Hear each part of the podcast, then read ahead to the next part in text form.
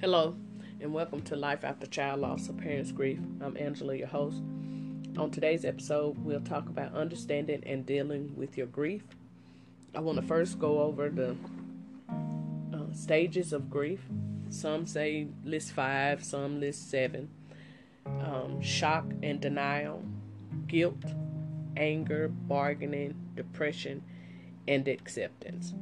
I listed all of them because you'll go through each of them. There's no certain way that you'll deal with them. There's no particular order that you'll go through them. Some you'll experience, all you'll experience more than once. And it's inherently important that you deal with each stage while you're grieving. I want to first say to you, allow yourself to mourn. Your child has died. You are now faced with the difficult but important need to mourn. Mourning is the open expression of your thoughts and feelings regarding the death of your child, and an essential part of healing. With the death of your child, your hopes, your dreams, and plans for the future are turned upside down. You are beginning a journey that is often frightening, painful, and overwhelming. The death of a child results in the most profound bereavement. In fact, sometimes your feelings of grief may be so intense that you do not understand what is happening.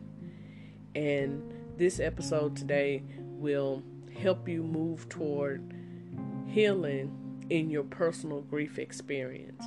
There's no rush to this. It is going to last as long as it lasts. My prayer for everyone out there is that, one, that you grieve, that you mourn. You take that time. Whenever it happens, no matter how long it's been, it does not matter. Grieve. Mourn the loss of your child. 2, find healthy ways of dealing with your grief. There's no right or wrong way. There are some unhealthy ways. But you have to know yourself. And so I'm not going to harp on all of that. In whatever way you choose to deal with it, my prayer is still that you come out stronger and better than you went in. This is a journey that none of us asks for. So therefore, how you deal with it, as long as you deal with it, that's what matters the most to me. That's what should matter to those around you, those who are helping you, supporting you in getting through this. You also have to remember that, realize that your grief is unique. And I mean, even with among us parents together, all of our grief is unique. The unique child you loved and cared for so deeply has passed away. No one, including your spouse, significant other, will grieve in exactly the same way you do. Your grief journey will be influenced not only by the relationship you have with your child, but also the circumstances surrounding the death, your emotional support system, and your cultural and religious background also plays a huge part in it. And as a result, you will grieve in your own unique way. Don't try to compare your experience with that of others or adopt assumptions about just how long your grief should last. Take it one day at a time and grieve at your own pace. And even in that, that can be difficult. Because before you get to the one day at a time, you trying to get from moment to moment, second to second, minute to minute, and so on and so forth, because you can be walking or going along with your day, doing what you feel like is okay. And in a blink of an eye, it will hit you. It could be a smell, it could be a sound, it could be food, it could be anything. You see their clothes, and a boulder of bricks just comes down on you. And it happens, and it's okay. You could be months and years on down the road with this grief, and that it'll still feel like it just happened today. And that's okay. The important thing is for you to deal with it. Don't act like it didn't happen. Don't. Because those people that are around you, your support system, when they are truly your support system and they love and care for you, they'll be there and they'll listen. They're going to be there to listen to you and understand that this is your journey. We all have our own journeys. And that's what makes it so unique. Because we'll all go down different paths. I can share with you the different paths that I went down. I tried the drugs and alcohol.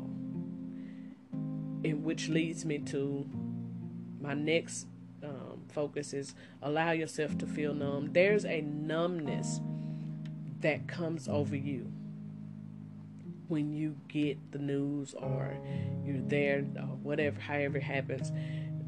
There's a numbness that comes over you, and it's hard to explain, but it happens, and you get to a point where you just want to feel numb because your mind is scrambled. Your heart is broken. It's shattered. Let me say that. Your heart is shattered. And your soul feels like it's dying within you. And the next best thing is to be numb. And I tried that with the alcohol. Wanting to just be numb. I didn't want to feel what I was feeling. And my experience, if I'm to share my experience with that, it wasn't that, it wasn't healthy. I can't say that. It was not healthy. But for me, at that in those moments, that's what I felt like I needed. And one particular day, and I've shared this with countless people, one particular day I had drank so much. And I knew that when I stood up, I would fall. This particular day, I did. I stood up, and I didn't move. I didn't stumble or anything. And that's the day I fell to my knees, and I surrendered to God. Or at least I thought I was surrendering to God, because like I said, some days you'll feel like you're okay and you've accepted it, and you keep telling yourself that over and over again. And at any given moment, something will happen. You'll see something, you'll think of something or whatever, and it hits you again. Your reality hits you again, and you find yourself going back 2 more steps. So excuse me. At the end of the day, feeling dazed or numb when your child dies it is a part of your early grief experience. You feel as if the world has suddenly come to a halt. Then your world stops. The moment someone tells you or you see or however your child is gone, your world stops. And the numbness serves as a valuable purpose. It gives your emotions time to catch up with what your mind has told you. Your mind knows, your heart hasn't accepted it. You may feel like you're in a dreamlike state and that you will wake up and none of this will be true. The feelings of numbness and disbelief have insulate you from the reality of the death until you are more able to tolerate what you don't want to believe. And that those things, all of that is so normal, because now you're having to embrace a new normal. Everything is just different, and now you have to figure out a way of going on regardless. And even when, and for so many, every day a child's name, someone's child's name is added to a list. Every day a parents' names are added to a list of bereaved parents and deceased children. So with that, like I said, this is a new normal for everyone. Doing this is a new normal for me. The next thing is and I've read this over and over again, that this death is out of order, because the more natural order is for parents to perceive their children in death, and you must readapt to a new and seemingly illogical reality. This shocking reality says that even though you are older and have been the protector and provider, you have survived while your child has not, and that can be so difficult to comprehend. I deal with a chronic back issue, and chronic back pain, and for the longest time, and still even now to a degree, I stopped taking any medication or even going to the doctor. I felt like, how can I live pain-free or want to live pain-free, and my child is gone? That was the guilt. That was part of the guilt. And that's also a stage of grief. And so I wouldn't go to the doctor. I wouldn't take any medicines for my pain. I felt like it was only fair, I guess you could say, quote unquote. But not only has the death of your child violated nature's way, where the young grow up and replace the old, but your personal identity is tied to your child. And you may feel unimportant and wonder why you couldn't have protected your child from death. Such thoughts are normal and will naturally soften over time as you explore and express them. Like I said, there's a lot of things that you'll stop that'll go against what's going to be best for you to keep going, because this is just... it's out of order. As they say, it's out of order. Our children are supposed to bury us. We're not supposed to bury our children. Either way, either way, it's difficult to have to deal with. And all I can say is that don't pretend like it's not happening. Continue to grieve, continue to mourn, and express those feelings. It does not matter how long it's been or how short of a time it's been. No one can dictate that for you. You can expect to feel a multitude of emotions. It can result in a variety of emotions: confusion, disorganization, fear, guilt, anger. For some, relief. They're just a few emotions. Sometimes those emotions will follow each other within a short period of time, or may occur simultaneously. You can't control it. As strange as some of these emotions may seem, they are normal and healthy. Allow yourself to learn from these feelings.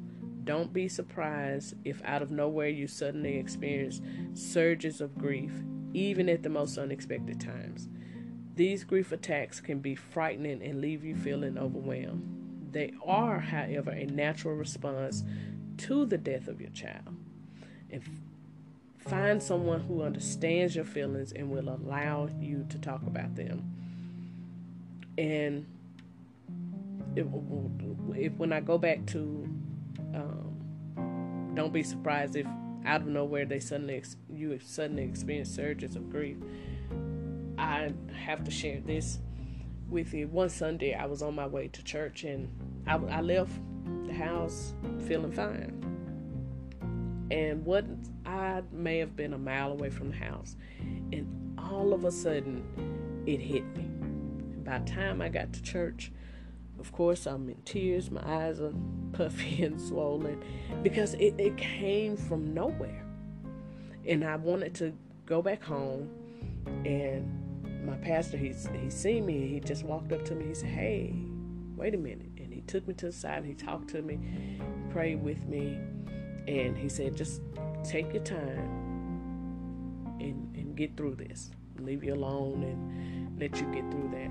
And I remember sitting in one of the offices at the church, and I was trying to get myself together, you know. And but my point to that is that it happens. We were in the mall one day, and this is one of the reasons why I started shopping online for quarter, because I couldn't be in the mall watching other children that would have been my son's age, and everybody's happy, and you find yourself you can't do this, and my anxiety level would elevate, and I would just have to take a moment. And you trying to not make the experience uncomfortable for others that you're with. And so you have to take your time to remove yourself from that situation and just try to pull yourself together. So instead, for me, I just stopped going. I don't want to take any more trips to the mall. I can do it. I have to do it online. And that's okay. That's okay. As I said, find someone who understands your feelings and will allow you to talk about them. Your support system. There are support groups, again, that are out there that are willing to listen and help you get through it. No one can fix you. There's no fixing this. There's no fixing it. Be tolerant of your physical and emotional limits. Your feelings of loss and sadness will probably leave you fatigued. Your ability to think clearly and make decisions may be impaired, and your low energy level may naturally slow you down. Don't expect yourself to be as available to your surviving children, your spouse, and friends as you might otherwise be. Respect what your body and mind are telling you.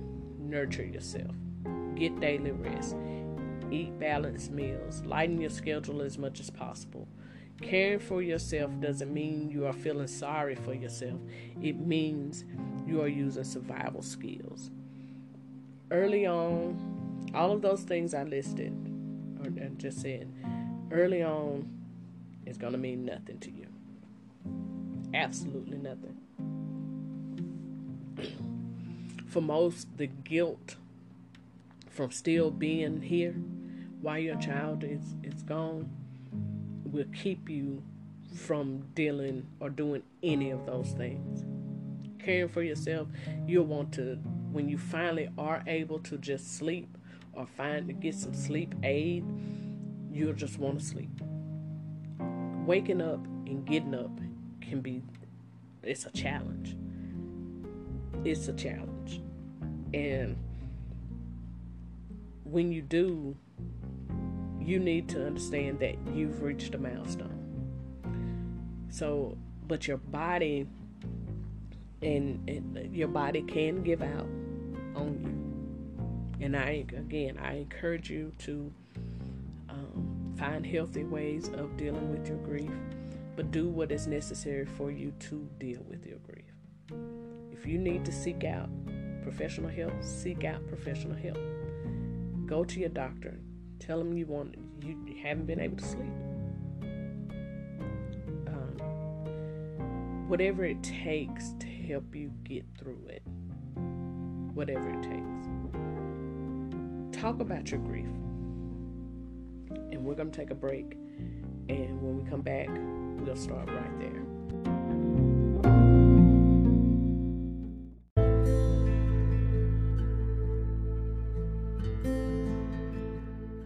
Hey, welcome back to Life After Child Loss or Parents' Grief. To pick up where we left off, talk about your grief. Express your grief openly. When you share your grief outside of yourself, healing occurs. And maybe I shouldn't use the word healing. Mending occurs. Ignoring it won't make it go away. Talking about it can make you feel better. Allow yourself to speak from your heart, not just your head. Doing so doesn't mean you're losing control or going crazy. It's a normal part of your grief journey. Most of us at times will feel like you're losing your mind. I remember for several months, I still would fix Jordarian's plate and set it at the table. And it made me feel, I thought I was actually losing it, but that was okay. I later found out that was okay. And you'll do that. I mean, even when you take new pictures, and that's part of the guilt as well, because eventually you'll start taking pictures with people or with your other children, and that one face will be missing. And it makes you feel, it'll make you feel some type of way. You get in the car, everyone's in the car but that one.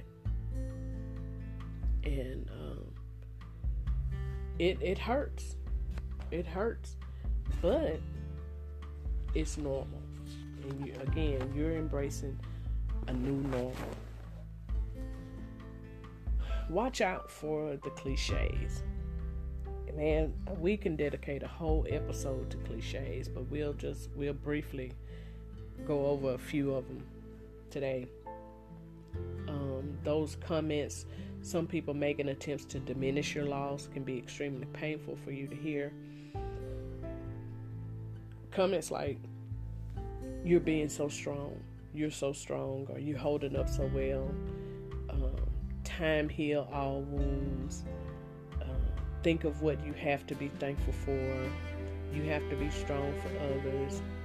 Those are not constructive. It must have been their time.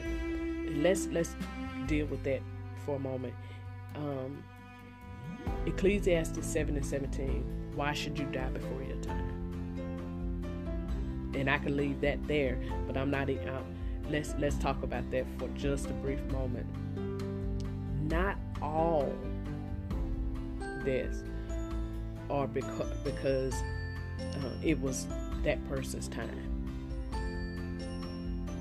Yes, God can stop it, but because we all have free will, the enemy is out there too, and the enemy is taking some of our children as well, a lot of our children.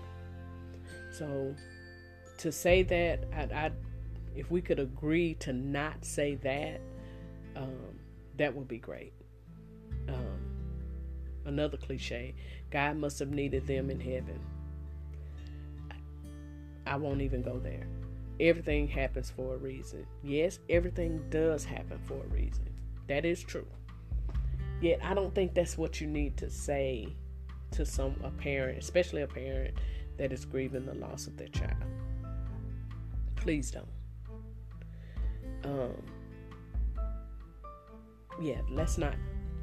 Let's not say that. Those comments, they're well intended, but you don't have to accept them. You have every right to express your grief. No one has the right to try to take that away from you. And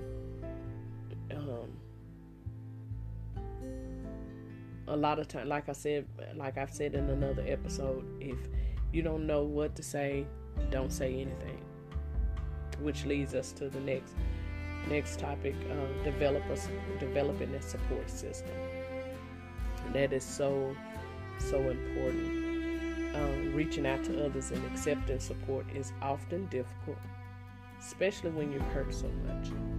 But the most compassionate self-action you can do during this time is find a support system of caring friends and relatives who will provide the understanding you need. Seek out those people who encourage you to be yourself and acknowledge your feelings, whatever they are.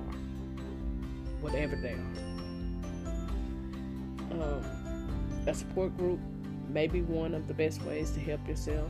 In a group, you can connect with other parents who have experienced the death of a child and be allowed and gently encouraged to talk about your child as much and as often as you like. Sharing the pain won't make it disappear, but it can help you with getting through that day. And because it can happen, the grief can be strong at times, and it can be kind of mellow at other times. It's helpful. And support can come in different forms for different people: counseling, support groups, friends, faith. Find what combination works best for you and try to make use of them. Now, I mean, that's the best thing for any of us. Embrace your treasure of memories and gather important keepsakes. Memories are one of the best legacies that exists after the death of a child. You will always remember. And instead of ignoring those memories, share them with your family and friends. Share those with your support system. Keep in mind that the memories can be tinged with both happiness and sadness. If your memories bring laughter, then smile, laugh. If they bring sadness, then it's all right to cry. Memories that were made in love, no one can take them away from you anyway. They're your memories.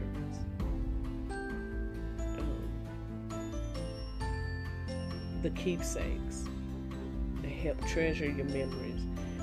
You can create a memory book.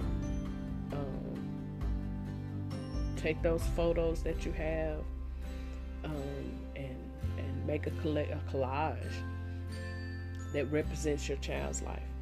Some people create memory boxes, and you can open that box whenever you feel like it and embrace those special memories.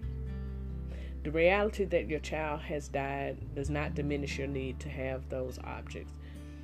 They are a tangible and lasting part of the special relationship you have with your child. Embrace your spirituality. If faith is a part of your life, express it in ways that seem appropriate to you. Allow yourself to be around people who understand and support your religious belief. If you're angry at God because of the death of your child, realize that this feeling is a normal part of your grief journey, and that God knows and He does understand. He's not mad at you. He's not mad at you for being angry at Him. He's not mad at you for questioning Him. Who else are you going to ask? Only He understands your questions. We may not understand the answers or accept the answers that He gives us, but it's okay. Find someone to talk with that won't be critical of whatever thoughts and feelings you need to explore. You may hear someone say, with faith, you don't need to grieve. Don't believe that. And please, if you're out there listening, Don't say that. Having your personal faith does not insulate you from needing to talk out and explore your thoughts and feelings. To deny your grief is to invite problems to build up inside of you. Express your faith, but express your grief as well. Move toward your grief and eventually your healing or mending will come. To restore your capacity to love, you must grieve when your child dies. You can't heal unless you openly express your grief. Denying your grief will only make it become more confusing and overwhelming. Embrace it with all that you have. And this will come when it comes. Reconciling your grief will not happen quickly. Remember, grief is a process. It's not an event.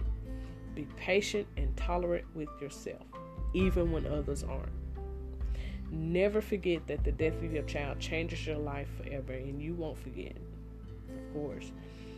But it's not that you won't be happy again. It's simply that you will never be exactly the same as you were before your child died. And I believe we all know that. If we don't accept anything else, we accept that part, that our life will never be the same. And we go through it. We deal with it. But you don't have to do any of this alone. Gather the right people around, and they'll make themselves known who they are. If you need to seek out professional help, please seek out professional help. Depression is so real in any situation. Depression from this is real, and it can be dangerous. And I'm encouraging you, you will go through a depression with this. And I am encouraging you to seek out professional help when you find that you can't get through it alone. Depression will cause you to isolate yourself from everyone.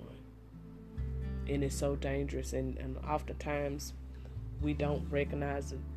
We don't recognize when depression happens or is going on. But if you do, please be, if you're supporting someone through this, please be there. Pay attention to the signs, the isolation. Some isolation is not always just the depression, but when you see them, please be there for them. Google the signs of depression. That way you're aware. And again, I want to thank you all for your support. Thank you for joining us. Thank you for listening to us on today. In Christ, we find purpose for the pain, strength for the struggle, and faith for the fight. Remember, you are not alone. I love you guys. Be blessed.